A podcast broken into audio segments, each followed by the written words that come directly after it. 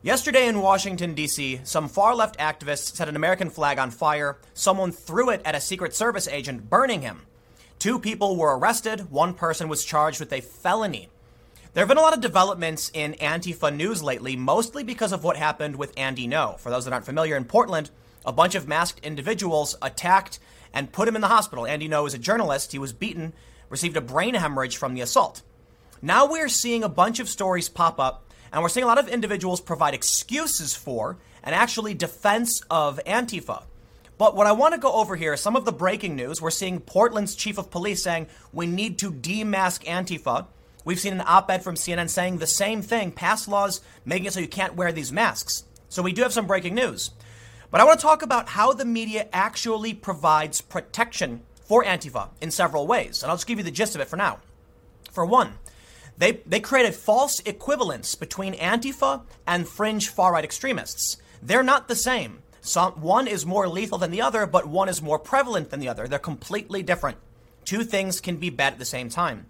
Another thing we see from Vox, they actually claim that the center and the right, as well as the left, push information to protect their narrative. But it's interesting. If centrists and conservatives kind of agree on what Antifa is doing, maybe they're right about this, especially when you consider Antifa is left aligned. The other thing they do in media is they allow Antifa to define themselves, but the right isn't allowed to do it. Whenever they talk about the Proud Boys or, or Republicans, they say, here's what they really think because we know better. When it comes to Antifa, they actually just say, here's what Antifa says they're doing. Why provide a platform for far left extremists to define their own actions, but then have the far left extremists define the actions of the right? This is how the media provides protection for Antifa. And what I think we're seeing here is that because of how extreme uh, things were, uh, uh, the attack was on Andy Ngo, the media is forced to at least condemn Antifa a little bit. So, in their condemnation of the violence, they still provide some narrative protection with uh, in the way I just explained earlier. So let's start with what happened just very quickly, because I did cover this on my second channel early this morning. Just very quickly, what the breaking news is with Washington, D.C. Then we'll talk about uh, what's happening with the Portland mayor, and then I will, I will break down how they're defending Antifa. But before we get started, head over to timcast.com slash donate if you'd like to support my work. There's a monthly PayPal option, a crypto option, and a physical address. But of course, just share the video if you think it's worth being shared. YouTube doesn't suggest my content anymore. It's affecting a lot of channels, so I ask you to, sh- to share it if you think it's good. From the Epoch Times, two arrested for burning flag near White House. The U.S. Secret Service says two people were arrested during a 4th of July flag burning incident on Pennsylvania Avenue in front of the White House. The arrests were made about one hour before President Donald Trump paid tribute to the U.S. military during a speech at the Lincoln Memorial, according to a statement by the Secret Service on Twitter. They say two individuals were arrested one for felony assault on a police officer and malicious burning, the other for obstructing a police investigation and resisting arrest. That's the gist of it. We have this tweet from Marcus DiPaola. It says Communists burn a flag in front of the White House, toss it on U.S. Secret Service police who recoils in pain. Another Secret Service member comes in with a fire extinguisher and puts it out. We can see someone actually threw it on there. I don't know if it was intentional or what happened, but they did. So let's jump over to what's going on with Antifa following what happened in Portland. This story from the Daily Wire. Portland police chief after Antifa attacks, we need anti mask law. They say on Wednesday, in the wake of the violence that erupted in Portland last Saturday, in which journalist Andy Ngo was assaulted by masked members of the far left group Antifa, police chief Dan- Danielle Outlaw, is that really the police chief's name? Called for anti mask laws, asserting we cannot allow people to continue to use the guise of free speech to commit a crime. A lot of people are emboldened because they know they can't be identified. At a press conference, Outlaw, quote, called for laws that would bar masks worn by demonstrators, allow police to fully videotape protests, and give authorities greater control of protests by groups with a history of violence. According, according to Oregon Live, she stated, We have to do something differently. There were entities that planned a brawl in the city of Portland, and no one seems to be upset about that. Entities came here for a fight. I don't even know what they were protesting against. Outlaw dismissed accusations from Portland's police union president uh, that Mayor Ted Wheeler, who is also the city's police commissioner, has, quote, handcuffed the police response to demonstrations. They say, as the Daily Wire reported, after the attack on Ngo, his attorney Harmeet Dillon told Fox News on Tuesday she was going to quote sue going to sue everybody who the facts and the law support being sued, adding, "The situation on the ground in Portland and policing is so bad that the sheriffs of the adjoining counties have refused to send mutual aid to Portland because they don't want their own officers to be attacked. Portland has been consistently understaffed. Portland has been consistently understaffed these types of incidents, and there have been many incidents. They knew they they knew they were aware that this was going to happen, and they did nothing to prevent it. So it's, it's a little bit of legal language there. The important thing is they knew they were aware. This may sound confusing, but the issue is when it comes to these lawsuits, if they knew something was going to happen and didn't take action, then they're they could be legal. They're basically legally liable. If something happened and they didn't know was going to happen, then they can say we didn't know was going to happen. We did our best. But this rhetoric about demasking Antifa is very similar to something we saw from CNN. This story from just a few days ago. We need to pay attention to the attack on Andy Ngo, in which uh, the the writer in the op-ed for CNN says that we need essentially anti-masking laws and goes into great detail about how the laws work citing an 1845 New York state law that was a response to a dispute between landowners and tenant farmers who worked their land, saying essentially advocating for anti-masking laws. But what I want to do here is, is I do have some more information we'll go over uh, later on. I want to show you exactly how the media provides cloaked defense for Antifa. For the longest time, Antifa has romped about uh, oppressing and suppressing speech. Many journalists won't actually go out on the ground because they know they'll be attacked by Antifa.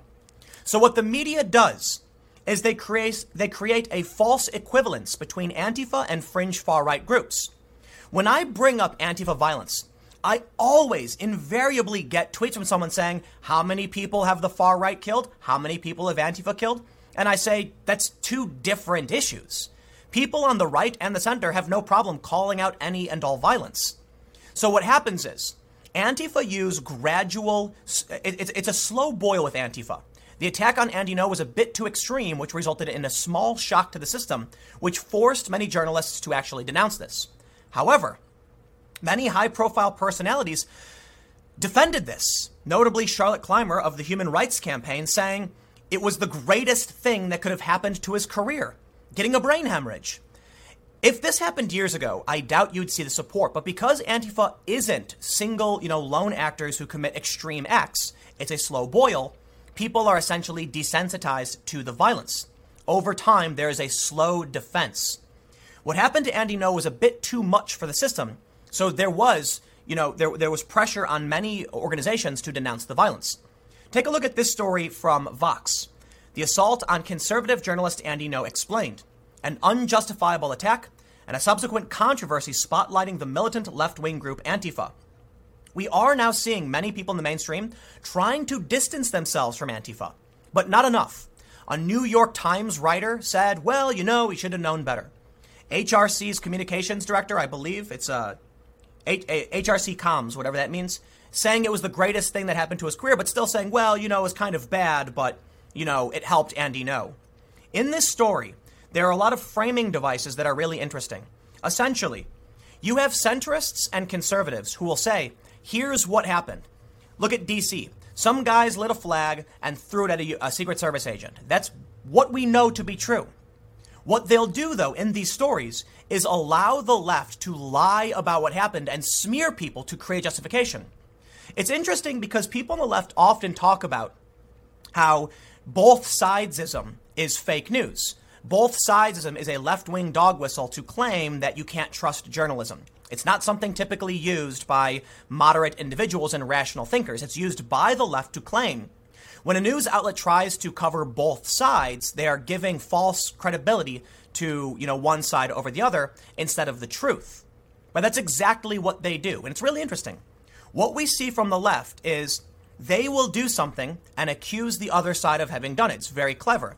I believe it might be a, one of the rules for radicals. I'm not entirely sure. But a good example is Andy Ngo, who is gay and Asian, the, uh, the, the, uh, the son of migrants. And he was attacked by a bunch of white people. Do they bring that up in their narrative? They don't. Even though they claim to be opposing racism and oppression against marginalized, you know, peoples, you end up with white people beating on a, a gay person of color. Where's the outrage? It doesn't exist. And that shows you that they don't actually care about what they, what they claim to be talking about. Well, let's look at the news, because I've, I've ranted about this stuff a lot. Specifically, in this story, it goes on to explain what happened. Here's one good example in the beginning of how they provide defense for Antifa.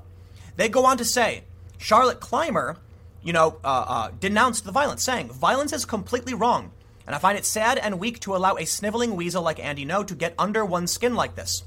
But I'm also not going to pretend that this wasn't Ngo's goal from the start. That statement is somewhat a denunciation of the violence, somewhat, but still is able to lie about what Andy Ngo's intentions are. Andy Ngo is a journalist. You might not like what he writes about, but he is certainly not a partisan actor siding with, you know, specifically on purpose as an activist with one group over the other. And even if he is, he's allowed to observe and share his opinion. But first, she does say it's wrong, but then goes on to say it was his goal from this, or she's not going to pretend like it wasn't his goal from the start. What Vox did here was they omitted the first part of the statement, where Clymer said it was the greatest thing that could have happened to his career, then going on to say violence is completely wrong. Vox omitted the initial context, thus showing the left does denounce violence, but leaving out the part where she kind of said, hey, this is good for him. They say, they, so we'll look at how they uh, explain the narrative of Andy Ngo. Vox writes, According to a second narrative offered primarily by less well known left liberal writers and social media accounts, the mainstream media is getting it all wrong. Ngo is not an innocent victim, but a far right sympathizer who has doxed Antifa members in the past, potentially facilitating their harassment, and provokes them so that he can broadcast the result. The outpouring of sympathy for Ngo in this account is actually evidence that the mainstream media is falling for Ngo's grift, funneling money to his Patreon and legitimizing a right wing smear campaign against a group that's working to protect people from the threat of violence from groups like the Proud Boys. There's a lot to break down there. For one, the Proud Boys aren't showing up to random communities and attacking people. The Proud Boys hold their silly little rallies and walk around, and then Antifa shows up and fights them. More importantly, why would we take the word of fringe weirdos on the internet? Someone tried making the claim that I was alt right, but it was a fringe cartoon avatar Twitter account. Wikipedia, someone presented it on Wikipedia, it was immediately deleted. It wasn't put on my page, it was put in the talk page where someone said, hey, take a look at this. Some people have accused Tim Pool of this. And one of the immediate responses was something to the effect of, why it's a random Twitter account. That's not a source. That's just some cartoon anonymous profile saying nonsense. So they removed it. Why would Vox entertain this nonsense? Well, because Charlotte Clymer is a high profile left wing individual running defense for Antifa, while still condemning the violence, presenting the, uh, the, the option that in fact Andy Ngo wanted this to happen so that people who are left aligned will go, oh, and give themselves a way to say what Antifa did was bad, but it'll give them that but. Moving on, it's actually really interesting. they, they essentially get to a point in the story where they say it's a left wing narrative versus a right center narrative. It says the right slash center and left narratives go beyond that central point to claim Saturday's events for their team. In the process, they tend to distort the facts, trying to make it fit their worldview when it doesn't quite conform. Now, obviously, look, I'm reading Vox, V O X, which is left aligned. But they do something really interesting in this story when they make reference to concrete.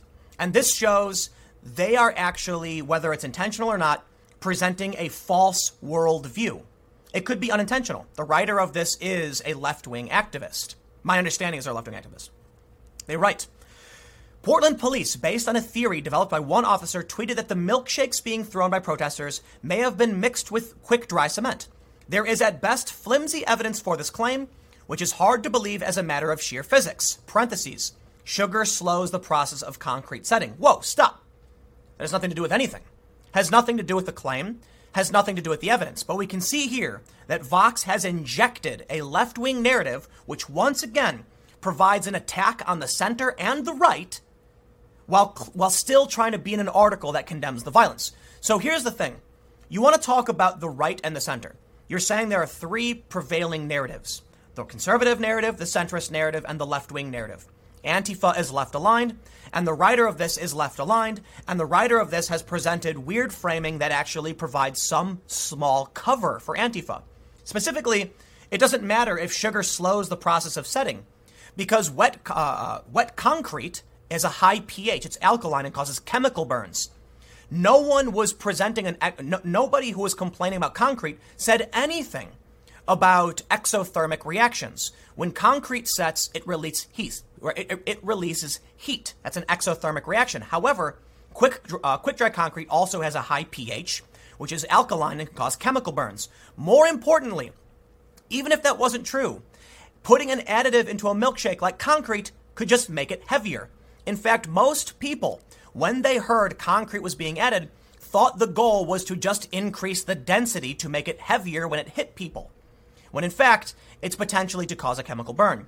They say there's flimsy evidence for this claim. That's an opinion. We can say that the police said they received information. A police officer said they witnessed someone pouring something into a drink, which may have been quick dry cement, and, and saw what appeared to be the remnants of quick dry cement. So, sure, call it flimsy evidence. It's your opinion. Once again, this is, this is an article by Vox that defends Antifa. Well, obviously, they go on to say that, you know, it's all wrong and everything.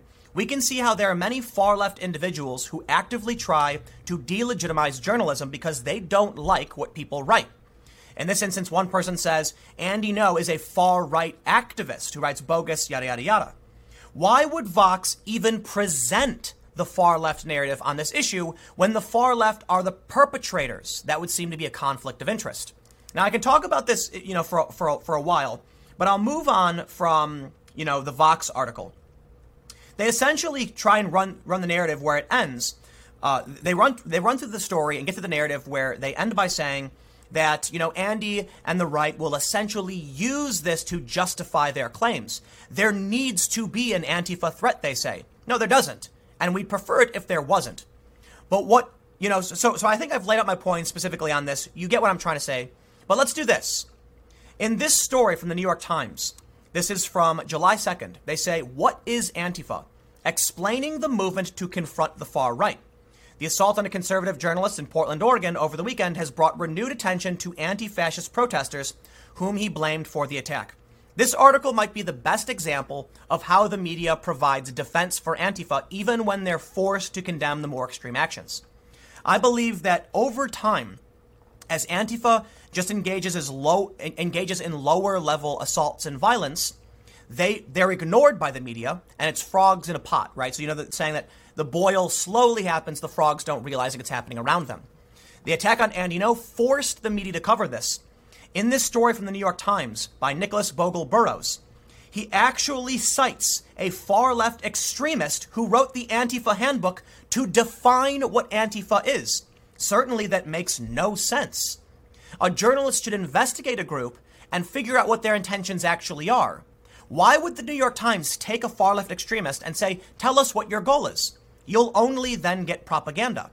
They go on to claim their intention. It actually says, look, supporters generally seek to stop what they see as fascist, racist, and far right groups from having a platform to promote their views, arguing that public demonstrations of those ideas lead to the targeting of marginalized groups, including racial minorities, women, and members of the LGBT community. But the story doesn't point out, even though they do make mention of Andy Ngo, that uh, actually they, they may actually point this out but it's interesting that they don't actually challenge the notion. If Antifa claims that's what they're doing, why did they beat up a gay Asian journalist, son of uh, migrants? It doesn't seem to fit with the stated MO of Antifa. So why would the New York Times think it is appropriate to, to have the conflict of interest in writing and explain about Antifa and to use an Antifa source to explain what they're doing? Of course, they're going to tell you nothing but Skittles and rainbows. Everything's great, and we're fighting the right. That's our goals. In reality, if I was going to define Antifa, I would say it's a decentralized, far left extremist organization uh, comprised primarily of neo communists. Although there are many people in Antifa who would align as socialist, democratic socialist, and anarchist, many of the more militant actions we see are carried out by overt communists. In the first story, the people who started the fire were part of, I believe, the Revolutionary Communist Party, Revcom. Now let's take a look at how the New York Times covers the Proud Boys. Far right Proud Boys reeling after arrests and scrutiny. There are certainly many different uh, New York Times stories about the Proud Boys. This was just one of the first ones I put up. But we can see that this story, uh, let, let, let's read a little bit. They say, after his appearance in Manhattan led to a brawl, the f- founder of a far right group, the Proud Boys, said it was little more than a fun, silly men's club that had defended itself against an attack by leftist pro- protesters. But two months later, as prosecutors move ahead with charges, the all male Proud Boys group is in disarray. Ten members have been arrested in connection with the violence, charged with riot and attempted assault as part of an investigation into their activities. The Proud Boys have been widely condemned as a hate group. Facebook and Instagram have banned the group. The Southern Poverty Law Center has labeled it a hate group. An organization called New York City Antifa, whose members describe themselves as anti fascists, has named the Proud Boys who were involved in the violence and posted details about their lives on Twitter. So here's what's interesting. Why would the New York Times cite Antifa actions against the Proud Boys? They're clearly two, you know, uh, uh, conflicted part. Like it's it's they're, they're parties that are involved. They immediately cite all of this negative news about the Proud Boys. In the New York Times story about Antifa, they don't mention that PayPal has banned numerous Antifa accounts. Twitter itself, Twitter has banned numerous Antifa accounts. Patreon has banned Antifa accounts, and they also don't mention, as far as I can tell, that the Department of Homeland Security and the FBI have labeled Antifa actions as domestic terrorist violence. The New York Times here apparently seems to be allowing them to define themselves, and at least in this story, the New York Times is allowing the left to define the right. So to break it down, what we typically see in media, the media will say, here's an expert on the right. And that's what the right is, not giving the right a chance to actually explain what they think. Then when it comes to Antifa, they'll say, here's a guy who is an active anti fascist, and here's what he has to say. Now, I will add, it's entirely possible the New York Times has other stories on the Proud Boys that aren't as negative and other stories on, on Antifa that may, maybe are negative. This is just a story that is recent in the past couple days, and it's how they're defining Antifa in the midst, in the wake of this, uh, in this, uh, in this violence. And then we can see the stories from a few months ago there are many stories about the Proud Boys, but typically the New York Times takes a negative view of the Proud Boys. I think it's fair to point out much, me- uh, much of the media is left aligned. And, and it's also fair to point out a critique of the right. The right doesn't tend to do, uh, to do journalism, they do commentary. And when they actually do journalism, it's usually reappropriating journalism done by the major organizations which lean left. There are some organizations that are rational moderate, Wall Street Journal, whose opinions lean right. They're not the only ones, but typically we see a lot of media on the left getting getting the most views. It's probably one of the reasons why we see on YouTube there are many, many more centrist and right-wing aligned channels, although the left is pretty much the biggest. Media leans left. The reason I think this is, uh, I've gone over this in the, in, in the past, it's because brand marketing views the left as safe. And I think this goes into a statement made by Andy Ngo, which I believe was a, a repeat of what Jordan Peterson said. Uh, something to the effect of society knows when the right goes too far. It doesn't know when the left goes too far. And thus, many people feel safe being on the left because the left has always been the more progressive and accepting. Many people on the right in the past generation were viewed as stodgy and overly moralistic and imposing their will and being hateful. But that's not a static position. The right doesn't always have to be that. The left doesn't always mean it's progressive. What I think is happening now is we're seeing a shift where the left is becoming violent and authoritarian, as we can see here, and the right is actually kind of merging a bit with the center to become more libertarian. Whether it's somewhat to the left or to the right, it's about freedom, liberty, and opposing the violence. There are certainly fringe far right groups that are violent. Absolutely. They are not equivalent to Antifa, by no means. In fact, I believe the overt violence we see from the fringe far, right groups is substantially more evil, in my opinion, but rare. And these people aren't at the New York Times and they're not in government. But what happens with Andy Ngo? We can see that the New York Times is left bias framed. They will allow the left to define the right, and they will allow the left to define themselves. That is a bias. So when the attack happens and they're forced to condemn it, they still give protection to Antifa and act like it's not that big a deal. It's just one bad one bad circumstance. Because after all, how many people have Antifa killed? That's the question they ask, which is completely irrelevant. Antifa is bad. They're extremists. They beat innocent people. What's truly worrying to me about all of this is at the end of the day, people are actually deterred by what Antifa does more so than the fringe far right. When you look at the actions of the fringe far right, it is so rare.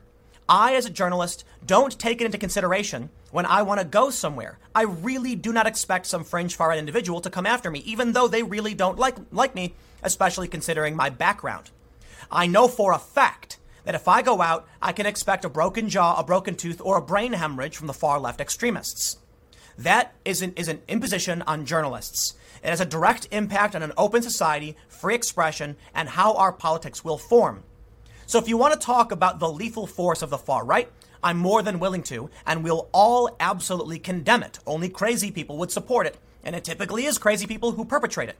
But on the left, you can see a tacit defense, a reluctant condemnation of the overt violence. You can see these people being defended in, in, in government, on television, in the New York Times, in Vox, and they're there, and they're threatening you. I don't think Antifa is ever going to end my life, but they're not trying to. They're trying to raise the cost to make it so I can't work, so other journalists can't work. They cross the line with Andy Ngo and force the media to, to step in and actually condemn them. But in the end, the media still provides some defense by creating a false dichotomy and a false narrative. Charlie Warzel, the New York Times. This whole event should be seen through the context of what it is an information war. A number of people who go to these protests are looking for fights or to document them. They are all live streaming. When tensions boil over, it's meant to be ammunition for a culture war. Somewhat. Somewhat. But Charlie Warzel is the person who tweeted, you know, Andy should have known better. Right? I guess he should have. And therein lies the problem. We all know what Antifa's intention is slow, strategic, and raising the costs of doing work. The far right is nuts. They're lone actors who do crazy things for crazy reasons. We condemn them, but they get all the press coverage. When it comes to the left, they're actively suppressing people from engaging in civics. They are actively banning people from social media platforms. They are in government. They are in media and they're roving around the streets beating people and they barely get any coverage because they have allies in media who run defense claiming it was the greatest thing to the career of Andy Ngo that he was attacked. This video's gone on long enough. I have a lot more I could have brought up. I could probably make this video two hours long. I have several more sources I'm not going to read into. But I'll leave it there.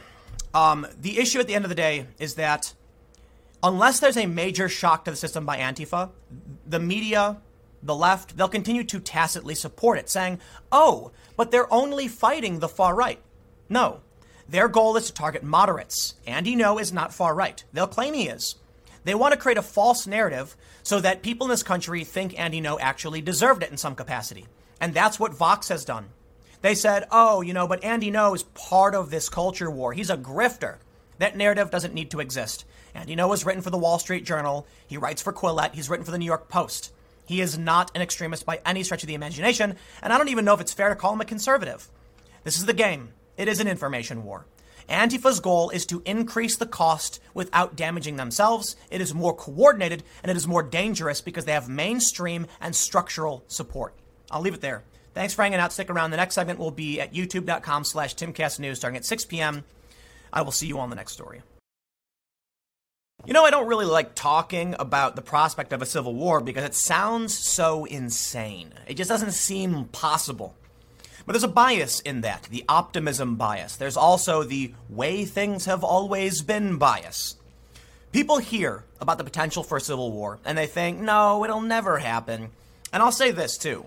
One of the big problems is that the assumption is some kind of civil war would take the same form as it did in the first civil war. But we don't know what it'll actually look like. It might, it might not even be like a civil war, but maybe a revolution. It could be a complete fracture, fracturing of you know social cohesion. It could be insurgency between extremist groups and the government, so three factions. We don't know what it's going to look like. But I will tell you this. Take a look at this shirt. Jack Posobiec tweeted this. Spotted in Philly. I'm not going to read what that says.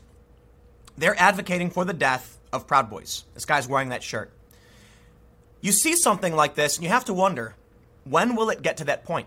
Well, take a look at Andy Ngo's situation in Portland. Antifa beat the crap out of a gay Asian. Why? They didn't like his opinions. That's really it. That's really it. Does Andy organize protests? No, he just shows up and shares information. We're at a point now where the far left views the sharing of information as a political act. You have the people in media doing so, saying that they, they call it mission driven storytelling. You've got now this news. Two years ago, I believe it was two years ago, in at, VidCon, the president saying they worked with anti-Trump activists. They don't make news anymore. It's all propaganda. They say there's no such thing as objective journalism. There is. It's not perfect, but the idea of objectivity does exist. I'll, I'll, I'll simply explain it. If I see two guys fighting in the street, I can objectively say that guy punched that guy. If one of those people, you know, one of those guys is my brother, I cannot objectively tell you what happened because I have personal interests. Personal interests are everywhere. So technically, it's true, there's no objectivity in journalism, but that's making the assumption the individual is omniscient. What happened, in my opinion, is that the left is using this as an excuse to manipulate people into thinking they must be activists and push propaganda. It is their excuse for lying to you to encourage extremism. I've got more, more things I want to show you though. Look, whatever whatever civil conflict, whatever's going to happen, it's it's coming. The escalation is clear as day. The dominoes are falling over. That's what it looks like to me. You can go you can go back in time and think about where everything started to where it is today, and it seems so obvious. You're like, yeah, that's the obvious outcome. And that's what I said. 2 years ago, year and a half ago, this will only escalate. It's going to get worse. At first, it was people punching each other. Now you've got a dude actually saying, like, that's literally telling people to go end someone else's life. Walking around DC like no big deal. Don't worry, there's more. Ford Fischer, a journalist covering the uh, July 4th event in Washington, D.C., tweeted this 14 hours ago. Things turned conversational for a while until a person on the left wing side head-butted a right winger, which turned the situation into a brawl when he responded by punching her in the face, she was arrested. So, my understanding is that there were several instances of violence in which the left got arrested, not the right. Proud Boys, I, I believe no Proud Boys were arrested, left wingers were, because you can see in these videos, I think there's a, there's better footage of it. Check this out. Uh, I'll come back to this. Here's better footage. Show. Whoa, that's really loud. None of that. Turn the volume. You can see this person head butted first. It's kind of hard to see, actually. So the person on the left headbutts the person on the right. The person on the right punches back. The question, like, so when you look at this, it's kind of like, yes, yeah, so what people are fighting. But this is a 4th of July event in front of the White House. And now, so listen, let me, let me try and uh, back up. When you have Trump supporters holding a rally and Antifa shows up and they fight, it's kind of like, well, that's a really specific thing where someone planned an event and people showed up. When you have a 4th of July celebration and people are just walking around with American flags and fights break out, we're now getting to the point where it's not organized events that are resulting in violence. It's just people out in the streets on a day. Tomorrow, there's going to be a free speech rally in DC, and Antifa is expected to show up. I think things will get really bad. Look at what just happened to Andy Ngo. Now, um, actually, let's let's do this. Let's let's go to the next uh, uh, uh image. Mark De uh, Marcus DiPaola tweeted this Communists burn a flag in front of the White House, toss it on a U.S. Secret Service police who recoils in pain. Another USS member comes in with a fire extinguisher and puts it out. We actually have this video here from Ford. I believe this is the, the, the video footage. It's hard to make out because you can imagine this stuff's all. Actually, no, this might not be the same thing. Yeah, okay, this is a different incident. Okay, this is a different incident where uh, a fight breaks out after someone burns the flag and then a Trump supporter, I guess, gets angry about the burning of the flag, actually rushes the crowd. It's hard to make out. But you can see this person wearing red that runs into the crowd and starts shoving people. So uh, I believe we have a statement here. Ford Fischer says, here's the Secret Service statement on the Communist Party versus Proud Boys fight. They say two were arrested. I counted three, but I may be wrong. And two officers are reportedly in the hospital. To explain the discrepancy and how many got arrested, it's possible three people were initially detained and one was let go and two arrested. But let's read. The Secret Service says at approximately 5:30 p.m. today, U.S. Secret Service uniformed division officers responded to an incident that occurred on Pennsylvania Avenue involving an individual who was burning an American flag outside the limits of a permit that had been issued by the National Park Service. Two individuals were arrested, one for felony assault on a police officer and malicious burning. So a communist literally lit a flag on fire and threw it at a cop. he got arrested for it, felony charges the other for obstructing a police investigation and resisting arrest. I, my assumption would be a, a de-arrest attempt, as they call it, de-arrest. When the police try arresting someone, the, the far left will try and pull them out. One individual was transported to a local hospital for minor injury, injuries, and the other was transported to MPD 2nd District for processing. Two officers with the Secret Service Uniform Division received minor injuries while attempting to make arrests and were transported to a local hospital. Secret Service were hospitalized by the far left, and one of them got burned. So, look, this isn't, in my opinion, the most extreme instance of escalation. I think the Andy Ngo instance is probably the most extreme escalation we've seen in a long time for two reasons. The attack on a, a non affiliated actor, they will claim Andy Ngo is now an affiliated actor, meaning they assign him to the right, even though he's just a journalist. They're also physics. So, so, so the, the, the point here is Andy Ngo is not organizing with the Proud Boys. He's not marching with them. He's not fighting with them. He's just filming. But they've now said it doesn't matter. You, you oppose us, you are them. The lines are being drawn where there's no middle anymore. It used to be that there was a place you could stand on in the middle, especially if you were a journalist. Not anymore. Following this, journalists, I'll do air quotes, journalists came out and said, well, he should have known better. He's not a journalist. How many verified individuals said he's not a journalist? And therein lies the extreme escalation. Now, this is moderate escalation. It's we're, like we're in an extreme space. I'm not saying things aren't getting psychotic, but this isn't the biggest escalation. Some fights broke out, right? But it is escalation, and we're already in dangerous territory.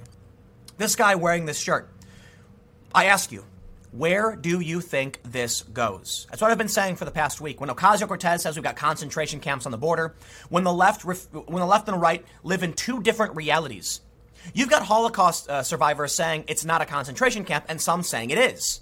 And then the left takes those sources and say, "Aha, we're right," and the right takes the other source and says, "Aha, we're right." Then these people come out and say, "Go kill the other people." You now have active calls for murder. This is it right here. A woman on Twitter said, Remember what we used to do? Drag people out of their houses and beat them to death? I guess we'll have to start throwing bricks. Twitter allows it. Two different realities are emerging where neither side can actually reconcile their beliefs.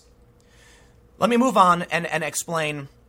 I highlighted this story uh, uh, a couple days ago, but I want to I want to stress two big stories in in in the in the in the escalation narrative. This is a Vox article from the first. Okay, Vox, V O X, left wing. It says, I'm a left wing anarchist. Guns aren't just for right wingers. The story basically says, hey, you can have guns. Antifa is arming. Why don't you? In the story, they say it's about protecting marginalized communities. Language that doesn't make sense to the right. It's just left wing propaganda. It's, it's, it's, it's a narrative that exists on the left, it doesn't exist on the right. It's the alternate reality where they're saying you need to take up guns to protect marginalized communities. What do they say all day and night? They say the Proud Boys and the right are terrorizing marginalized communities. That's literally what they say. Now they're saying protect them with guns. Here's the thing. You have a right to own guns in this country, and you have a right to actually carry them to certain degrees, you know, different jurisdictions, different laws. In some states, concealed carry is legal without a permit. It's kind of crazy. Tend to be more rural states. In some states, it's uh, just basically illegal to have a gun, period, which I believe is unconstitutional for the most part. And the, uh, like Illinois lost uh, a case, you know, uh, years ago, and now you can actually, uh, I think you can open carry. I'm not entirely sure. So look, you're allowed to carry guns, but I assure you, when you have these two narratives emerging, the far left is violent, the far right is violent, then both say, aha, it's you. They fight. I will make one important point, a caveat, before we move on to the, the more terrifying uh, actually, no, no, no. I'll, I'll make this point as we move into the next article. Another article that I highlighted Antifa is arming itself against a Trump crackdown. Will leftist pro gun groups deter political violence or inflame it? Here's the thing there was a story I read a long time ago. I don't know if it's a if it's an urban legend, if it's apocryphal, if it was meant to be a lesson, or if it was an actual news story. Because I was told this by someone, and it was like 13 years ago. But there was a news story somewhere where uh, two guys were driving, and I believe it was in Texas. And this, again, I, I do not know where the source is. This was like, you know, I was, uh, I think I was like 20 years old when someone told me the story. And uh, basically, one guy rear ended the other guy on accident. The guy in, the, in front who got rear rear-ended was really, really pissed off. He gets out of his car, outraged, you know, yelling and screaming, like, what the hell are you doing? There, uh, the other guy in the back gets out of the car because this guy is approaching his car. He doesn't want to be inside. I don't know why. The guy in front has a, oh, they're both open carrying. So then when the guy gets out of the uh, out of his car, so so okay, so we'll call guy A the guy who rear-ended the guy in the front. Guy A gets out and he's calmer, like, oh man, I can't believe I rear-ended this guy. Guy B is furious he got rear-ended. Guy A sees this dude screaming and yelling, furious, and he's got a gun. So guy A puts his hand up and puts his hand near his hip, saying, Hey, stop, don't come near me. Guy, guy B, who's outraged, sees him going towards his gun and grabs his gun, thinking the other guy's going to grab his gun. That rapid escalation resulted in both of them drawing on each other. So, I, again, it could just be apocryphal, it could just be a story. The point is, not that you shouldn't be allowed to carry guns, not that people who own guns are violent, but that sometimes people get angry and things can escalate. When you look at these conflicting narratives where both sides are like the other side is evil, period, what do you think happens then when you now have people actively saying, go kill them, and now you have Vox saying, get your guns? I think it's pretty obvious where we're going. It's not going to be, in my opinion, that this guy who says, go kill the other guys, shows up with a gun and starts firing on people. These things have happened, mind you. I think what's going to happen is you're going to have redneck revolt, you're going to have oath keepers, things are going to get out of hand, and someone's going to draw, and someone's going to be like, hey man, stop, stop, stop. They're going to have a gun, someone else is going to have a gun, and people are going to panic, and then it's going to escalate to that point. Someone might throw a brick, someone might throw a firecracker, and then you've got a bunch of people of opposing ideologies armed and pointing at each other. And eventually, I believe we will see a shot heard around the world. You know, some, some key moment where something happens with gunshots results in a gunfight. Here's the thing.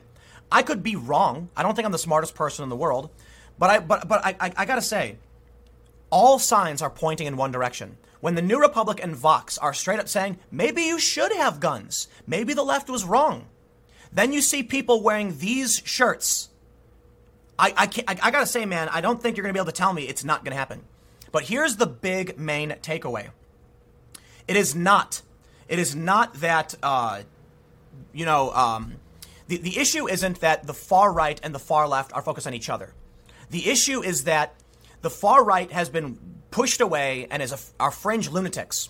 Almost all instances of far right extremism are tiny groups of crazy people that everybody hates. The example I often use, Steve King, okay, in, in Congress. He made, he, he made a statement about white nationalism in a positive light and was immediately removed from all committees. Everyone denounced him. On the left, Ilhan Omar does something similar. They don't remove her, they don't denounce her, they denounce bigotry. Here's what happens. On the right, conservatives have no problem saying, we don't like those guys either. On the left, they literally say Republicans. I kid you not. In the New Republic article, it says, some of their members hope such efforts will at least make Republicans think twice before attempting a massacre. When has a Republican committed a massacre? Sure, I mean, I'm not saying it never happened, but all of the big stories we've heard so far are not Republicans. The guy in New Zealand, he said he hated Trump, right? These are people who don't like Trump. People in the alt right have denounced Trump. They, there, there have been statements from many of the fringe right groups saying they tacitly support him because he's better than nothing. That's it. Or because at least he's a nationalist. But they're not Republicans. They're identitarians. And the conservatives had no problem calling them out. Republicans had no problem saying, get out of here the Democrats. How many condemned Antifa? How many are calling this out? Herein lies the big problem. Most Republicans that I know on Twitter are saying violence is bad, period. But look at the high profile people on the left. Charlotte Clymer of the Human Rights Campaign saying the attack on Andy Ngo was the greatest thing for his career. When did anyone on the right, a prominent Republican, say that violence was a good thing that benefited somebody? It may have happened, but at least if it did, it is rare because even the, the highest profile Trump supporters have condemned violence across the board. But the left has people at Kotaku, they've got people at the New York Times, they've got people at the Human Rights Campaign saying, hey, it was Andy's fault. Or, this is good for him. It helped him. Here's what happens.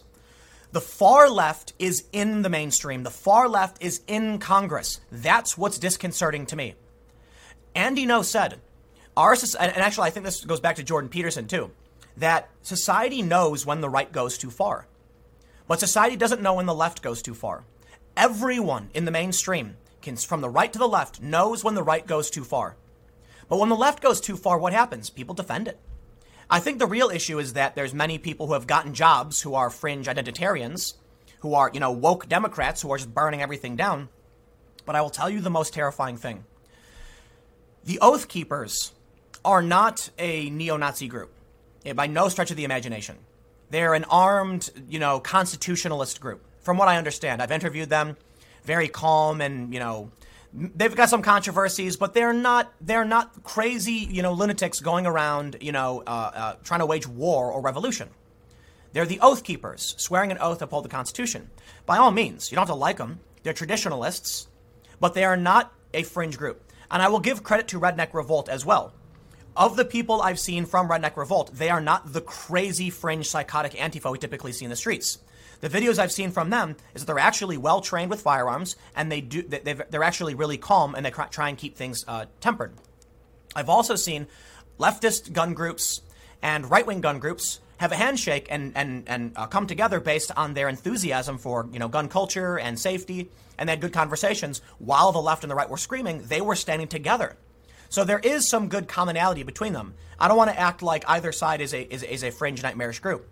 What I do want to say though is that when the left views the Republicans all as one monolith, that the fringe far right extremists who everyone hates are Republicans, they're going to show up to a Trump rally and attack people. That's what they've done. Now, what's going to happen, and, and, and, and I'm scared of, what I, what I think is worrying, is that somebody will see this story about Redneck Revolt. Somebody will see this story from Vox, and they will buy a gun, and they're not going to be a well trained and calm, rational, you know, uh, individual. They're going to be an unhinged, terrified individual who panics and fires that first round, that shot heard round the world, which results in a gunfight. I sh- like what worries me is that Redneck Revolt will be on one side, the Oath Keepers will be on the other. A crazy person will fire a shot, and both sides will take cover, and things will go out of just completely out of control. No one will know who fired first. It may not be that way. Maybe I'm wrong. Maybe I don't know enough about guns. It's possible. It's also possible that if something like that happens, both sides will immediately not fire because they are trained and they'll try and hold back to try and assess the situation. But if you get one crazy person in fact, you could even get a false flag. Someone puts on a black mask and pretends to be Antifa. Somebody puts on a Proud Boy shirt, pretends to be a Proud Boy, and just fires indiscriminately. Then what happens? The escalation is upon us. And I'll tell you this, man, after the attack on Andy Ngo, they are normalizing attack on attacks on regular people. And now we saw this. People walking around in shirts calling for murder. Rhetoric that, that incites in this way, I, I, we see where it's going. So look, man, there's an event tomorrow, right? There's an event tomorrow in DC. Antifa and the right are probably going to fight. And I hope it doesn't get really bad. But now we've got two left wing outlets saying, hey, guns are a good thing. Go get your guns. Got to stop those Republicans, right? That's what they're doing. They claim that Trump is running concentration camps. You will literally, I believe we will see La Resistance type insurgency soon. People are going to try and liberate the camps because they're saying, like, what would you have done in World War II? I'll leave it there, man. I, I, I could rant on this for a million years, so stick around. Next segment will be at 1 p.m. on this channel, and I will see you all there. You may have seen the viral video, or one of the several viral videos, of young people going into a store, taking a product off a shelf, doing something gross with it, and then putting it back. The most prominent is this woman here, and you can see in this uh, clip, she's licking the top of ice cream, and then she puts it back. Now, it's kind of a crazy story. But apparently it's a trend. There's there's a, a bunch of instances of people doing this. And this one, it's got 14 million views. This individual, I uh, think it's, I, am not sure how to de- describe the individual, but they take mouthwash, put it back. We'll go through all this. There's also a guy who scoops out a handful of ice cream and puts it back. This is actually really crazy. 20 years in prison for doing this and it's becoming like a meme where young people keep doing it. But I'll tell you what, they've identified the woman. People on the internet already know who she is, they know her name. I'm not going to publish any of those details. Uh, the news isn't either. But this has actually caused a massive recall of the products, and I can only imagine the other videos you just saw are going to do the exact same thing. So let's take a look at the story and see why she's facing 20 years in prison. Now, obviously, I don't think she'll get 20 years. But before we get started, head over to timcast.com slash donate if you'd like to support my work. There is a monthly PayPal option, a crypto option, and a physical address. But of course, just share the video if you'd like to uh, support uh, my work. So I actually have a couple different stories, but let's read here from uh, NBC News. Woman seen licking ice cream in viral video face up to 20 years in jail, police say. Texas Creamery Blue Bell said all tin roof flavored tubs possibly affected in the malicious act of food tampering have been pulled from store shelves. A woman filmed licking a tub of ice cream and returning it to a grocery store shelf in a viral video last week is facing up to 20 years in prison. The footage, which has been viewed more than 11 million times thus far, uh, uh, shows the so far unnamed woman opening a container, running her tongue across the ice cream, and laughing as she places the violated dessert back in the freezer in a branch of Walmart in the city of Lufkin, eastern Texas. Police said on Wednesday they believe they identified the suspect after detectives had obtained surveillance video placing a woman matching the suspect's description in the Lufkin store on June 28th around 11 p.m. They are waiting to finally verify her identity before issuing an arrest warrant. My understanding is they did. Police are also police also want to speak to the man she was with, who is thought to have filmed the incident and can be heard encouraging the woman to uh, to lick it, lick it. She could face a second degree felony charge of tampering with a consumer product. The Lufkin Police Department said in an email statement to NBC News, the charge comes with a 2 to 20 year prison term and up to $10,000 in fines. Now here's the thing. I, I it's likely she has no criminal record. She thought it was a stupid gag and it was funny, not realizing the massive expense and threat to public safety that uh, would occur from her doing this. I do not believe she will get 20 years in prison. She'll probably get a slap on the wrist. But here's what people don't understand Blue Bell had to recall everything because she puts it back and leaves. They don't know what got affected or how, so they have to remove all of them. To make things worse, initially, if they don't know where this is, they might have to recall literally every single tub from every single store in the country, which is going to cost a ridiculous amount of money. She tampered with one ice cream, one. But because people can't find it, it causes a massive, you know, a massive, uh, uh, I guess, ripple effect.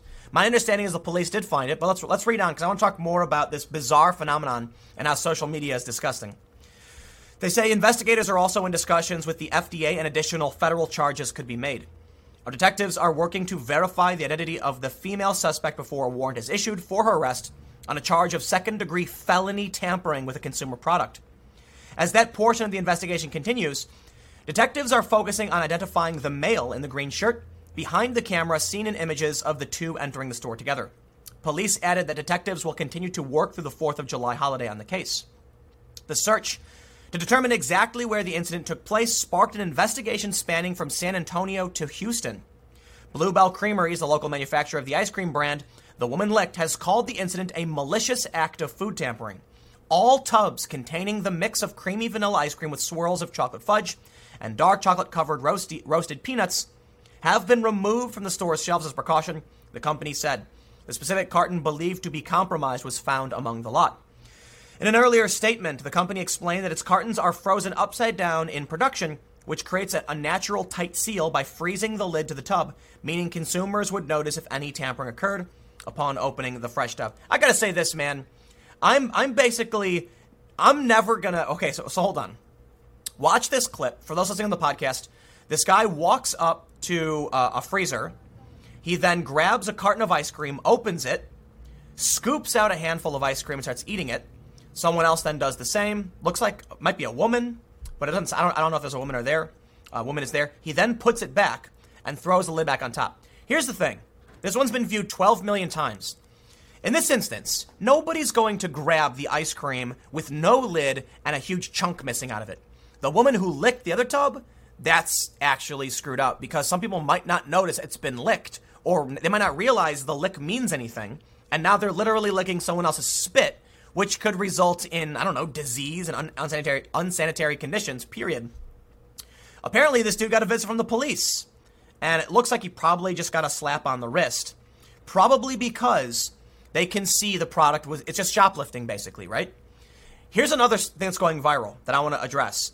This individual, this is disgusting, walks up, grabs a bottle of Listerine, cracks it open, swigs some, gargles it, and then spits it back and puts it back on the shelf. This to me looks staged, however.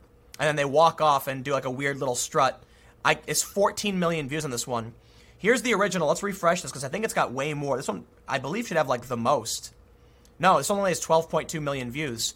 Uh, or at least on this one particular video, it's got nearly 30,000 retweets. Check this out. I think this one's fake because you'll notice all of the Listerines, they're sealed. They've got plastic on top. And this person grabs a bottle that isn't sealed, meaning to stay. So, so here's what may have happened. They may have cracked the seal, then put it down, and then staged the whole thing. They may have bought it and done it first. But this apparently is becoming a meme. You know what, man? The internet has created a weird culture of just lawlessness, insanity, and extremism. Somebody did this and they thought it was funny. Somebody else did it. So I wonder. I, you know, I honestly don't don't know which one happened first. Probably this chick licking this. Man, I gotta say, watching this this picture is just infuriating. Here's what really bothers me about the ice cream one. It says Blue Bell Creamery Tin Roof. You can see the woman lick it and then put it back. The reason this is so egregious is that somebody wouldn't notice it was licked. But it's also like, why the hell don't they have plastic on top of things in the first place? And more importantly, who's raising these psychopaths to do this?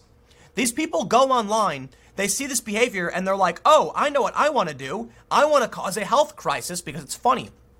There have been a lot of videos. It's not, you know, the, the, the people talk about YouTube radicalization. They talk about the problems of YouTube. It's not a YouTube problem.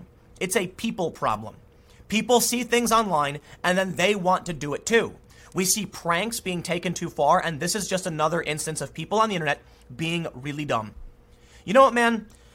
We, I don't know why, but it, but it, it, it's like it reminds me of that uh, that saying, you know, uh, hard times make strong men, strong men make good times, good times make weak men, weak men make hard times.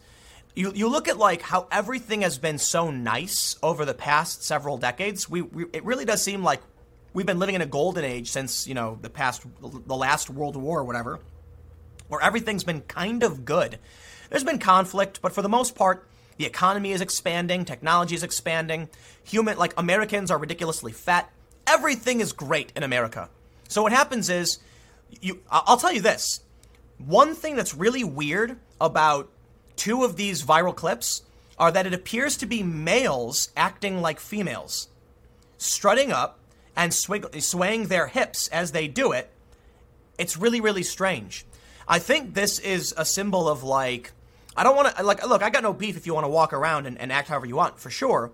But it's interesting how it's a specific specific demeanor among young people that engage in this behavior. It's it's it's almost like we are in a very irresponsible time. There's no responsibility, there's no purpose. So you're just getting I don't know, insane asocial behavior. They don't care about the safety of others. They just want attention. They act weird. They imitate each other. They, they, it's, it's very ostentatious. It's almost like they're peacocking. They're acting in very extreme ways so that people can notice them. Without responsibility, without purpose, this is what I think you get. So I made a video on my main channel. It's actually the, the, the preview video where I talk about how it seems like the right side, whatever you want to call it, anti SJW, has a lack of responsibility. So they're bored and looking for purpose. The left side has, like, they, they've found purpose but without meaning. So you have two groups one that's overly obsessed with solving problems that don't exist, and one that doesn't have a real problem. When you look at the anti SJW side, it seems that many of them are outraged at, you know, there's a lot of people who are just outraged across the board, but there's a lot of people who realize that the, the regressive behaviors of their targeting just it's not a real problem. So there's boredom. There's video games. There's they're not getting jobs. They're not leaving their homes. This is what you get when you have people who just don't have anything to do. No responsibility, wealth. You know, Americans are some of the wealthiest people in the world, whether they realize it or not, even if you work at McDonald's. So this is what you get. Young people starving for attention, doing ridiculous things so that people will watch them and they'll get shares. Now, I'll say this. The first woman, and I won't make this one too long, the first woman is facing 20 years in prison on a felony charge.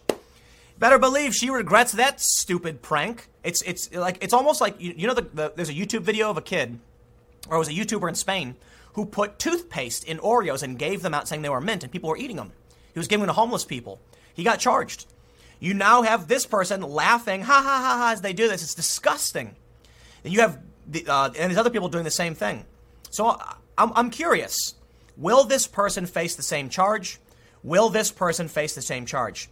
Will this person just get shoplifting? I don't know. All I got to say is, man, this there's very few things that make me genuinely angry, and these things make me really, really angry. Like when I see people doing stupid pranks on YouTube, I'm like, I get it, it's a dumb prank, like a jump scare. When I see people actually spitting and doing disgusting things to food, and then other people are at risk of buying it, and they cause this massive ripple of just like chaos through like consumer goods, like damn. So you know what? I don't know if these kids should get in trouble. This guy got, got, got visited by the cops. They probably just threw it away because they could tell which one it was. But this, you know, whether or not this is a prank, the, the, the mouthwash one was just staged, doesn't matter. It doesn't. Because they, you're not going to be able to tell. You, you, you know, I guess they're sealed, so you're fine, but the big problem is that who, I'm not, I'm not, I'm not going to buy ice cream. Oh, God, it's so f- infuriating. I'm never going to buy ice cream again unless it's got a plastic seal on top. I, I, I don't even know how I talked about this for, for 13 goddamn minutes. I'm done. This is, this is disgusting stuff. You know, I, I didn't really care to talk about this, but it's got millions of views, so there it is. Stick around. Next segment will be at 4 p.m. on the main channel, youtube.com slash timcast, and I will see you there. Willie Brown says, no 2020 Democrat can beat Trump after the debates. And I completely agree. I'm going to dare say, I'm going to say it. The Democrats are, uh, some of them, some Democrats are literally campaigning in Mexico. Well, I, I'm, I'm going to do another segment after this to talk specifically about them campaigning in Mexico, but I, I had to break this one up because we've got a lot to go through. The Democrats are in complete denial. They are chasing after a woke left. I've made a ton of videos about this, but there's a lot more to go through. And what I want to kind of do in this video is I want to highlight some of the uh, uh, some more opinions have emerged from centrist moderates and high profile personalities on the left saying, Democrats, what are you doing? Because they can't win. Let's start by reading the statement. And then what I want to get into is the idea of red pilling. It's really funny to me that people are like, haha, Tim has been red pilled. Uh uh I literally haven't been, and I can prove it. And it's actually good news for those that think they are red pilled, because what this really means is that it's not really a pill, but a platform. There is, you know, the right, there's the left, there's the center. The center is falling apart, which means people have to, you know, like jump to one side. But what it really is, is that the left is just floating away off into the into the distance to, to, to push for ridiculous policies that no one else agrees with. And the people that were once standing on that platform that is the left aren't anymore. And I don't know where we are. We're politically homeless. But let's see why why uh, former I believe he used to be a mayor. Let's see why he thinks the Democrats can't win. Former California Assembly Speaker Willie Brown said that no Democratic candidate can, uh, in the 2020 race is capable of beating Trump. Brown's political analysis appeared in his San Francisco Chronicle column on Saturday. In a piece titled Bad News for Democrats, none of these candidates can beat Trump. Brown admitted that not even his ex girlfriend, Senator Kamala Harris of California, could beat Trump in a race today, saying, Harris got all the attention for, for playing prosecutor in chief, but her case against former Vice President Joe Biden boiled down in some ways to a ringing call for forced school busing. It won't be too hard for Trump to knock that one out of the park in 2020, Brown wrote. Trump must have enjoyed every moment and every answer in the Democratic debates because he now knows he's looking at a bunch of potential rivals who are still not ready for prime time. Brown dated Harris in the 1990s as the future senator was getting her start in politics. Brown, then Democratic Speaker of the California State Assembly, appointed Harris to her first significant political office on the California Medical Assistance Commission in 94. Harris missed about a fifth of the medical board meetings, which took place twice a month. She left the board in 1998. Yes, we dated. It was more than 20 years ago. Yes, I may have influenced her career by appointing her to two state commissions when I was Assembly Speaker, Brown wrote in a column in January. So here's what I want to do.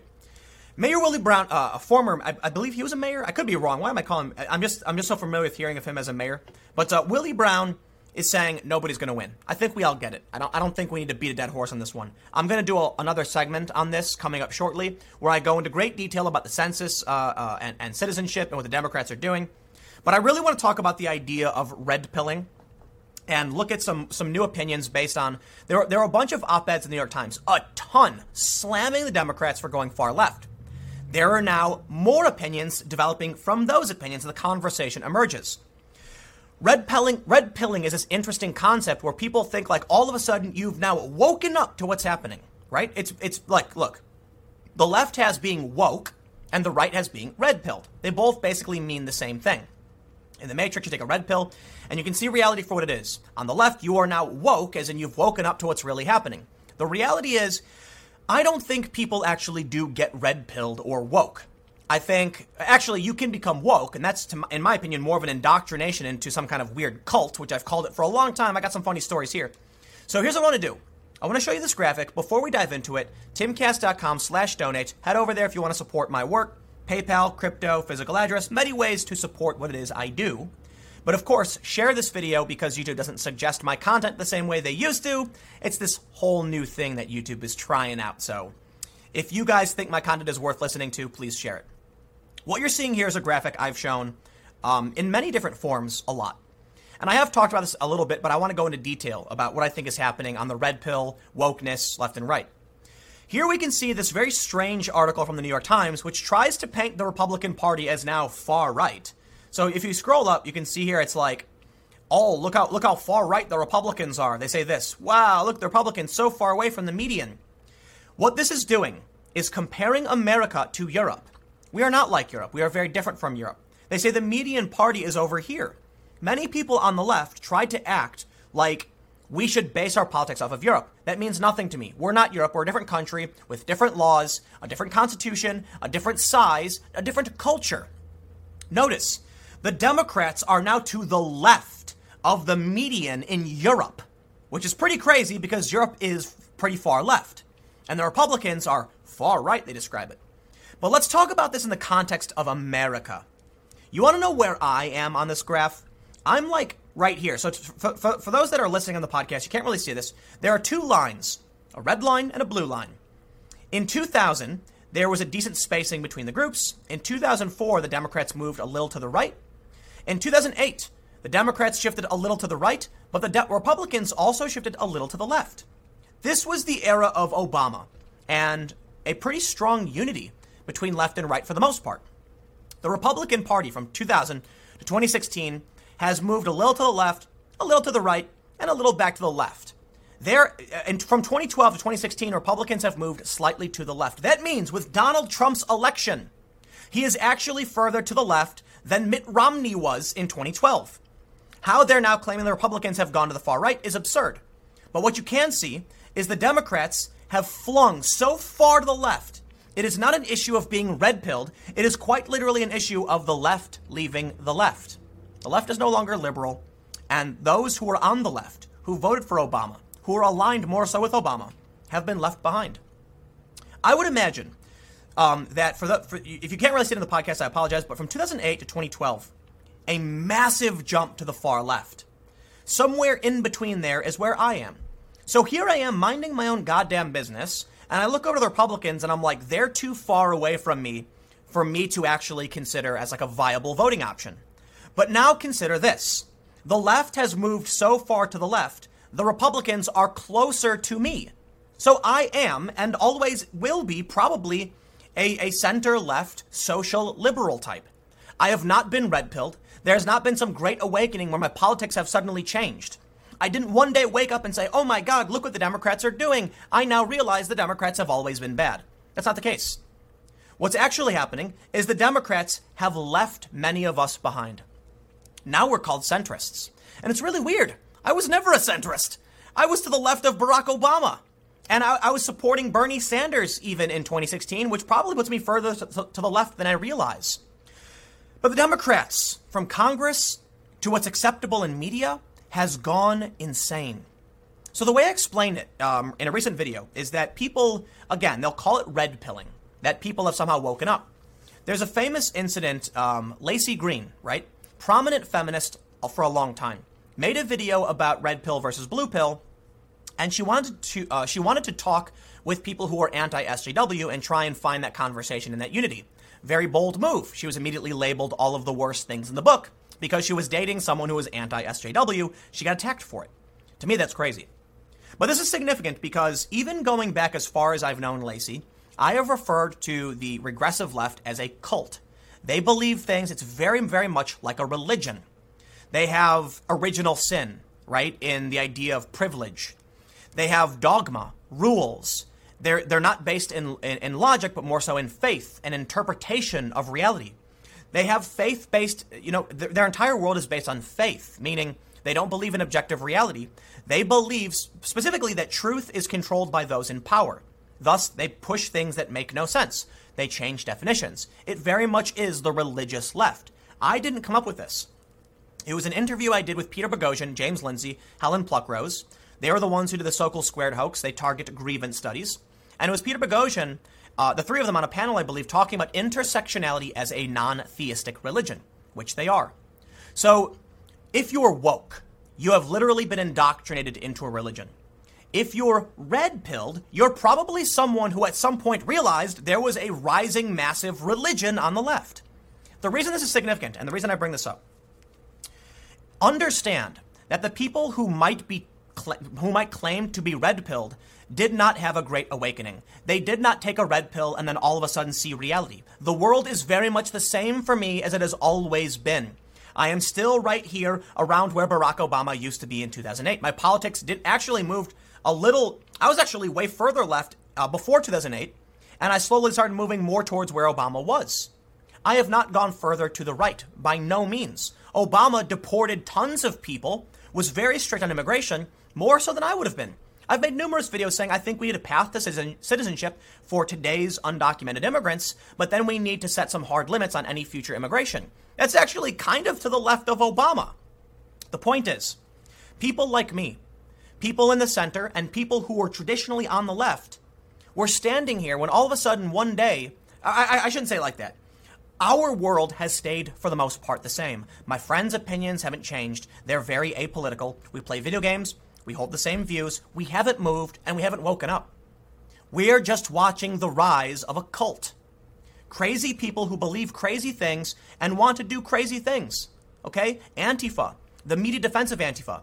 It is a religion that is spreading. I call it a cult because I'm trying to be mean on purpose, but I, I can walk that back and say it is a religion. They'll deny it. It is. It is a non theistic religion. And I've seen the religious stuff on the right, and now I see the religious stuff on the left. So let's talk about the importance of the idea of red pilling versus being woke. Those who are woke are indoctrinated to a religion. Those who are red pilled typically are people who have held the same beliefs freedom of speech, the Bill of Rights, liberty, respect, equality. They haven't changed their positions. They're just pushing back on the religion, plain and simple. I, I you know, I had another another article I was going to pull up, but I'll leave it there because I try to keep these, these, these, these segments kind of short. And I want to talk now about what's going on with citizenship and the Democrats, so stick around. That story will be coming up in a few minutes. The Democrats are literally campaigning in Mexico. I'm, I'm not exaggerating. Now, I, I don't want to say, I, I may, okay, maybe, maybe the Democrats is a bit hyperbolic. A couple Democrats, literally a couple, have campaigned in Mexico, and I have no idea why. But all of the Democrats are at least campaigning for non US citizens. And it's really confusing. It's, it's very confusing. I am by no means a staunch nationalist. In fact, I've told people I'm a determinist globalist, or I don't know what the right way to frame it is. I believe globalism is inevitable due to uh, cyber war, the nature of cyber war, the vulnerabilities of cyber, cybernetic infrastructure, and trade and communications. I believe it's an, it's, it is an inevitability. However, I don't believe we're at a point now where we're going to snap our fingers and have this global utopia, so it's probably important we maintain a balance in immigration and protect the borders of the United States. So, I'm a centrist, for the most part. Here's the thing, though Democrats, as it stands today, are campaigning for illegal immigrants to not be deported, are campaigning for health care for illegal immigrants, and are rejecting a citizenship question on the census. I just don't get it. I don't know if you're following the story on the citizenship question. Trump wants the census to ask if you are a citizen. And why not? Don't you think it would be important for us to figure out who is or isn't a citizen? Kind of makes sense, right? Like if you're not paying taxes or you're working under the table or your employer's breaking the law, citizenship is not some like controversial thing. At least it wasn't for the most part of my life. I got a social security card and a birth certificate, right? If I want to get a job, I check off I'm a citizen. Why can't we do that for census? I've never heard a good answer from Democrats. Take a look at voter ID laws. I've never heard a, heard a good answer as to why they oppose voter ID. It literally makes no sense. I need an ID to do basically everything. I, I, I go to a restaurant, I want to get a beer, they ask for my ID. Voting is way more important than that. I, I, kid you not. I went. I shaved. I went to the movies. They asked for my ID to see an R-rated movie. I'm like, dude, what? I'm not 17, man. I'm 33. It happens. Maybe because I'm part Asian, I look younger than I really am. The thing is, Democrats tend to oppose voter ID laws. They say it's racist. That's not an argument. Like, I'm from the hood. I'm from the south side of Chicago. Everybody had an ID in the internet. Like, you're not making a good argument for me. It's confusing. So this makes me say, what? I'm, I do not understand what you're doing. Now Trump wants the census to ask if people are a citizen. There's some really interesting, in I guess whether or not Trump succeeds in getting this because it, has been a, it's been blocked by the Supreme Court. Whether or not the census actually asks this question, I think Trump has has done something that's a net positive for Trump and for nationalism.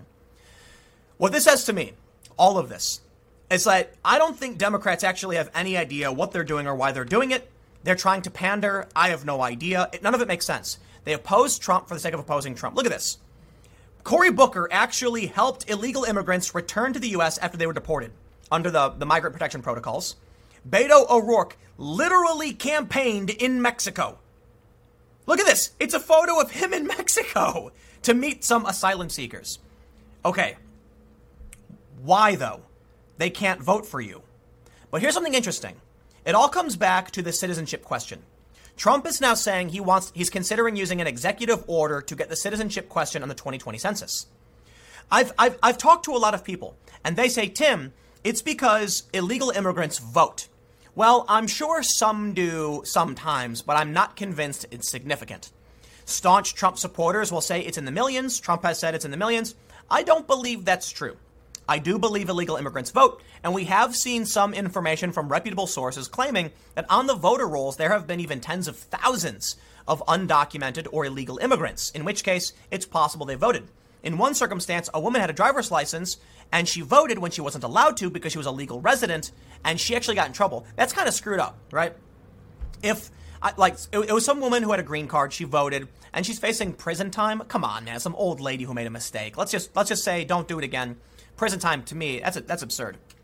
But I do not believe Trump wants the citizenship question on the census to affect voting. Some, you know, one person said to me, it's so that he knows how many illegal immigrants are in the country and may or may not be voting. I'm like, no, no, you're, you're making a jump here. The first and only thing it will do is allow the government to know how many illegal immigrants we have, but people on the left say immigrants in general will avoid answering the census because they're scared of, you know, repercussions from the government. I do not believe that is true of legal immigrants. I believe anybody who is here legally with a visa or a green card has no problem saying, I am not a citizen. I've been to foreign countries. I have visas for foreign countries. I have like a 10 year visa to, to a South American country. I, if, if I was there and someone said, hey, you know, are you a citizen of uh, Brazil? I'd say, no. I, I'm here on a 10 year, I got a 10 year visa. It's good for six months at a time. I can come back, you know, six months out of the year. I wouldn't care. Um, to the people I know who have a permanent residency in foreign countries, they also don't care. I don't think that's legitimate. I think people who are legal immigrants would have no problem saying like, here's here's who I am, here's where I live, here's what I do, and no, I'm not, you know, a citizen. What it will do, however, is change the structure of the districts in Congress, and this to me is very very interesting in how it'll play into the hands of Trump. So let's read this. Fox News says President Trump said Friday he is considering using an executive order to place a citizenship question on the 2020 census, as the administration faces an afternoon deadline to say whether it will proceed with its push. We're thinking about doing that. It's one of the ways we have. Uh, it's, it's one of the ways we have four or five ways to do it. Trump told reporters when asked if he was considering an executive order. We can do the printing now and maybe do an addendum after we get a positive decision from the Supreme Court. Basically, what's happening is he has to say now whether or not the question will be on the census, but he's being obstructed by the courts. By doing this, they can put the question on the census before the court ruling. It's all legally murky. We'll see if he gets away with it. If it's legal, I shouldn't say gets away with it. We'll, we'll see if it's legally upheld. But this may buy time for the census to include the question. Trump said, think about it. 15 to 20 billion dollars on a census, and you're not allowed to ask if someone's a citizen uh, adding that Attorney General William Barr is working on the issue. The court ruled last week that the reasoning provided by the administration that it would help them enforce the Voting Rights Act was insufficient. It sent the case back to the lower courts for further consideration, in what was seen as a significant blow to the administration. After the rebuke, Commerce Secretary Wilbur Ross said his department would print the census without the question, seemingly indicating the administration had dropped the controversial issue. But Trump later said that reports that they had dropped the issue were fake, and on Thursday said the question was so important and that the Justice and Commerce Departments were working very hard on this. On Wednesday, a high ranking DOJ lawyer told a federal judge that the administration has not abandoned efforts to put the question on the census, saying that there may be a legally available path open to the administration. The DOJ, the DOJ faces a 2 p.m. deadline to respond to a judge's order to decide whether the administration will try again to get the question on the census. So it, I'm filming this after 2 p.m. We'll see what happens, but Trump has said they're going to do it. Now, here's what gets interesting the push for a citizenship question has been fiercely opposed by Democrats who say that immigrants may not want to respond and be counted in the census. This, was, this would result in official population numbers that are lower than they truly are, which in turn could yield less federal funding and fewer congressional seats in districts with high immigrant populations. Those districts tend to favor Democrats. An executive order could also face significant pushback and could fail in the Supreme Court. One source told Axios that it may allow the administration to shift the blame for the ultimate failure of the push on Supreme Court uh, Chief Justice John Roberts. But Trump on Friday said he had a lot of respect for Roberts. I have a lot of respect for Justice Roberts. He didn't like it, but he did say come back, so we'll see what happens. This is really interesting. The Democrats conflate illegal immigrant with immigrants. I do not believe illegal immigrants are entitled to the full benefits of, of citizenship, uh, of what citizens receive. I do believe illegal immigrants are entitled to certain rights under the Constitution and some immediate benefits to protect life. It's a complicated problem. But when it comes to government programs that are above and beyond immediate needs, like hierarchy of needs, like access to food and, and, and other things like this, should we be providing certain resources to illegal immigrants? The answer is, well, I would say no, but it's hard to know for sure what and when. The Democrats say they want to provide uh, health care to illegal immigrants. Unfortunately, as much as I would like to, I don't think we can. I do think we have an obligation to prevent loss of life, which means if there's an illegal immigrant and we have emergency services available, I, I believe we are morally obligated to save their, save their lives. It is a conflict and a conundrum because then illegal immigrants are putting a strain on our already strained healthcare system. So, what happens is that if they can actually track illegal immigrants, or they, they can exclude them saying they're not citizens, therefore the district will be of a certain size, it means the shape of districts in Congress will be dramatically different. It will provide Republicans and nationalists with strong resources towards, for one, deporting illegal immigrants. I don't know if they'll use the census to actually deport people, but I will say illegal immigrants will be much less likely to, in, uh, to uh, fill out a census form if they're asked if they're citizens. They already probably do avoid filling it out out of a fear of government intervention and deportation. But this to me is very interesting and telling. It's hard to know how to uh, appropriate federal funds. Immigrants are entitled to many of the same funds as citizens if they're permanent residents. Illegal immigrants, not so much. And this, I think, is what, where the Democrats come in to conflate the two. They say, oh, immigrants won't do it. I disagree. That makes no sense. If you're a legal, if you're a legal resident, why would you be afraid of filling out a form? Maybe they will be. Maybe they're scared of Trump. Maybe they think Trump will take away their green card and permanent residence. It's hard to know for sure. What I will say, however, the citizenship question is going to play a massive role in empowering Republicans in the future if it makes its way through. I don't know what, you know exactly what will happen, but I will say with one final thing. It really, really does feel like Democrats are not campaigning for American citizens. We can see that they're vow- vowing to decriminalize illegal immigration. They're campaigning, some of them are campaigning in Mexico. They want to provide health care to non citizens. It does not sound like they have the interest of American citizens at heart. And the whole thing confuses me. If only American citizens can vote, isn't this country for Americans and not for people outside the country? You can immigrate here. You can, you can, you can become a citizen over time and then you will be entitled to those same privileges and, and, and, and, otherwise. And I certainly believe legal immigration is the correct path forward, and I welcome all people anywhere in the world to come here legally. Okay? And what that means is when you apply, there are some criteria where you won't be allowed to come. But I believe everyone has the opportunity to come here legally so that we can have a robust and healthy and diverse society. Great things. Illegal immigration, however, bypasses our laws, violates, you know, the rules and the social contract of our nation, and then they reap benefits to which they didn't pay into. To put it simply, if today we all put in a dollar towards a pizza party, a week from now someone shows up and says, Oh, I'll put in a dollar too. We say, We've been putting in a dollar every day for a week, and you're going to show up now without putting in the same amount of money and get our pizza? It's not so much as that they aren't paying taxes, it's that they haven't paid into the system thus far. It's complicated. I gotta say, it, it does feel a lot like Democrats don't really care what Americans have to say. I'm going to defer to the opinion published in the New York Times where one writer said Americans feel like they're strangers in their own country. I'm not surprised Trump won, and I think he'll win again. Uh, look, I'll leave it there. I don't really have like a closing thought, but it is what it is. Let me know what you think about the citizenship question. Shouldn't this country be for citizens? Whatever. Stick around, I got one more segment coming up in a few minutes, and I will see you shortly. As predicted, the Democrats incentivizing illegal immigration, or at least protecting it, is resulting in a massive wave of African migrants trying to get the American dream. Let's let's before we talk about the African migrant situation and the migrant crisis, let me tell you what the American dream is. Because these people, bless their hearts, completely understand what it is. And I actually have tremendous respect for them for understanding what the American dream is. At no point, at least as far as I can tell, was the American dream to grow up in a suburb, go to college, and then get a high paying job and have a family.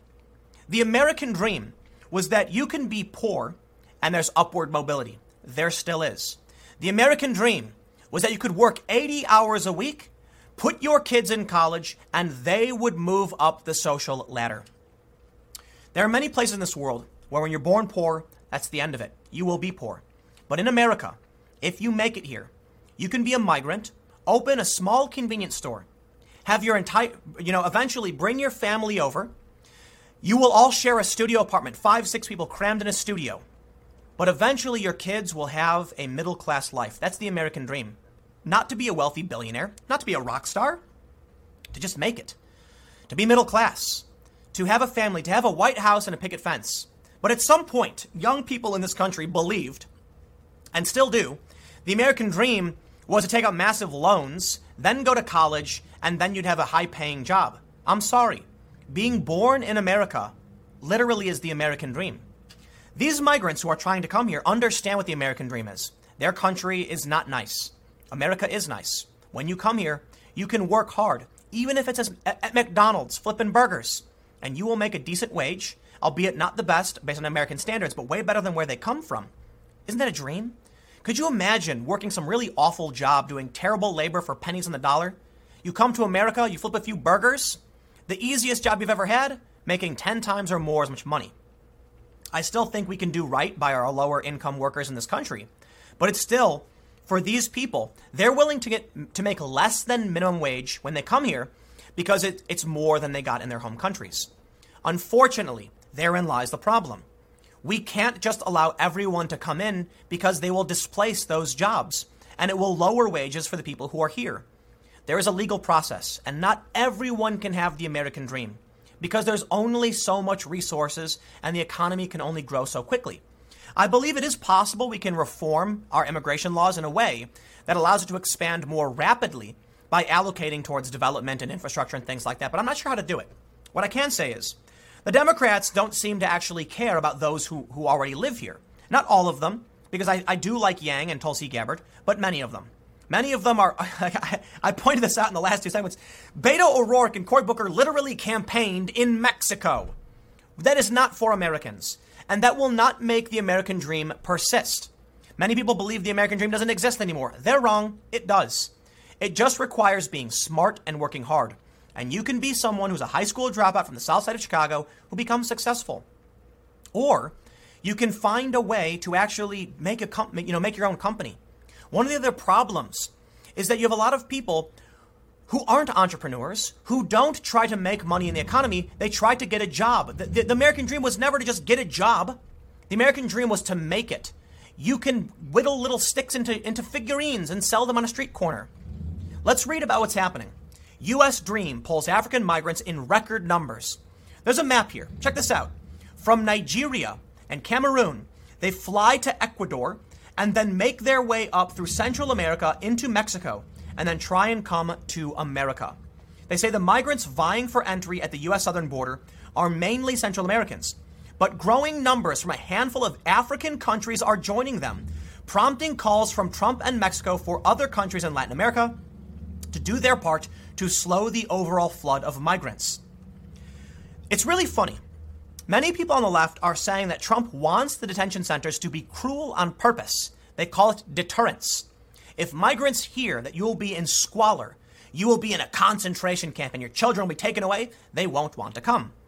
This flies in the face of what's actually happening. Who, it, who are, who, which, which group, which political faction is claiming things are awful? Right now, the Democrats. Ocasio Cortez says they're concentration camps. The left is calling them concentration camps. They've flipped the narrative. And you now have migrants being told it's going to be bad by the Democrats. It's not Trump who's trying to deter them. CBP put out a video showing how nice the facilities were. If anything, this reversal is now beneficial to the migrants who think they're going to come to a facility and get crackers, you know, a fresh glass of milk, a toothbrush, and, and, and a working water fountain with potable water. The deterrence narrative to me is just incorrect. The reality is, the migrant centers are actually not very nice, for the most part. Okay? And that's because Democrats obstructed. But so long as the Democrats keep defending the right of illegal the rights of illegal immigrants, I, I shouldn't say defending the rights. They certainly have their rights. Their human rights should remain intact, and they are protected under the Constitution.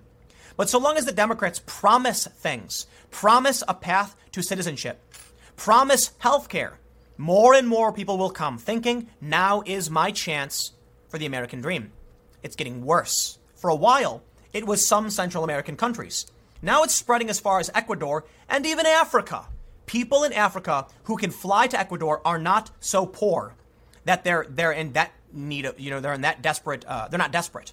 Listen, if you have thousands of dollars to fly up to buy a plane ticket to fly across the world, I'm pretty sure things aren't that bad. How long would it take even an American to save up the $2,000 you would need for a trip like this, or the $3,000 you would need for a trip like this? A minimum, minimum wage worker is not going to be able to save up that money. So, how do they do it? It's because America is better than where they are. They do save it up over time, and then they decide to come here to improve their, their condition. Let's read on. They say as more Africans learn from relatives and friends who've made the trip that crossing Latin America to the United States is tough but not impossible, more are making the journey and in turn are helping others in their footsteps. Experts say. This is from Reuters. Reuters is not partisan. They're saying straight up that when people come through this journey and they make it, it encourages more people to come. The crisis will only get worse. They say Trump's threats to clamp down on migrants have ricocheted around the globe, paradoxically spurring some to exploit what they see as a narrowing window of opportunity, said Michelle Mittelstadt, communications director for the Migration Policy Institute, a Washington based think tank. This message is being heard not just in Central America, but in other parts of the world. Data from Mexico's Interior Ministry, ministry suggests that migration from Africa this year will break records. So, you know what? I'm not going to blame Trump for being strict, but they bring up a good point. Right now, it is believed you can make it. Trump is saying he's going to crack down and shut it down. So now people are rushing full speed to come here. I don't think that's Trump's fault. Trump needs to say he's going to do it, right? What is happening is that Democrats are pushing back against him. And thus, people are thinking, you've got it, imagine this. It's like Indiana Jones and the Temple of Doom or whatever, whichever movie, where the thing is closing and Indiana slides underneath and grabs his hat. But now imagine it's well, actually there's, there's probably better movies for for analogies. The wall comes down and someone grabs it and they're holding it, saying, "Hurry, hurry! It's going to close." That person holding it is the Democrats. Trump is closing the door and they're running as fast as they can to get here, and the Democrats are trying to hold it open so they can get in. When people hear there's someone holding the door. They run full speed. And look how it's spreading. Look, man, I believe all of these people have a right to come to the U.S. legally. Legally is the, is, is the answer. No matter where you're from, fill out the forms and do what it takes. We, my understanding is we don't even have a meritocracy, meritocracy based system. And the Democrats have said that is unfair and racist. Other countries do. So you have to apply, and it can take it, take, it, it, it can take a long time. But I'll tell you what, man, I have I've worked with people who are migrants from Nigeria. Okay? I worked for American Airlines and there were people from all parts of the world who migrated here legally and they were proud to have done so and they were legal residents, some had become citizens. It's not impossible. You can do it. You can. But the legal process is there to protect everybody and make sure the American dream can persist. These people who are coming right now in response to what's happening in our press and in our politics are exploiting the system, taking advantage of it. They're displacing people who actually co- want to come here legally, and they're displacing true asylum seekers. They know that they can come and claim asylum, and they will be able to stay in. One thing Trump has done, done to curb, curb this is the migration protection policies, which says if you come into the country, you know, if you come in to claim asylum, but not from uh, uh, a country that borders the U.S., they can place you back in the other country. So, so typically, the policy refers to Central American countries coming through Mexico. Trump says, okay, wait in Mexico, remain in Mexico policy.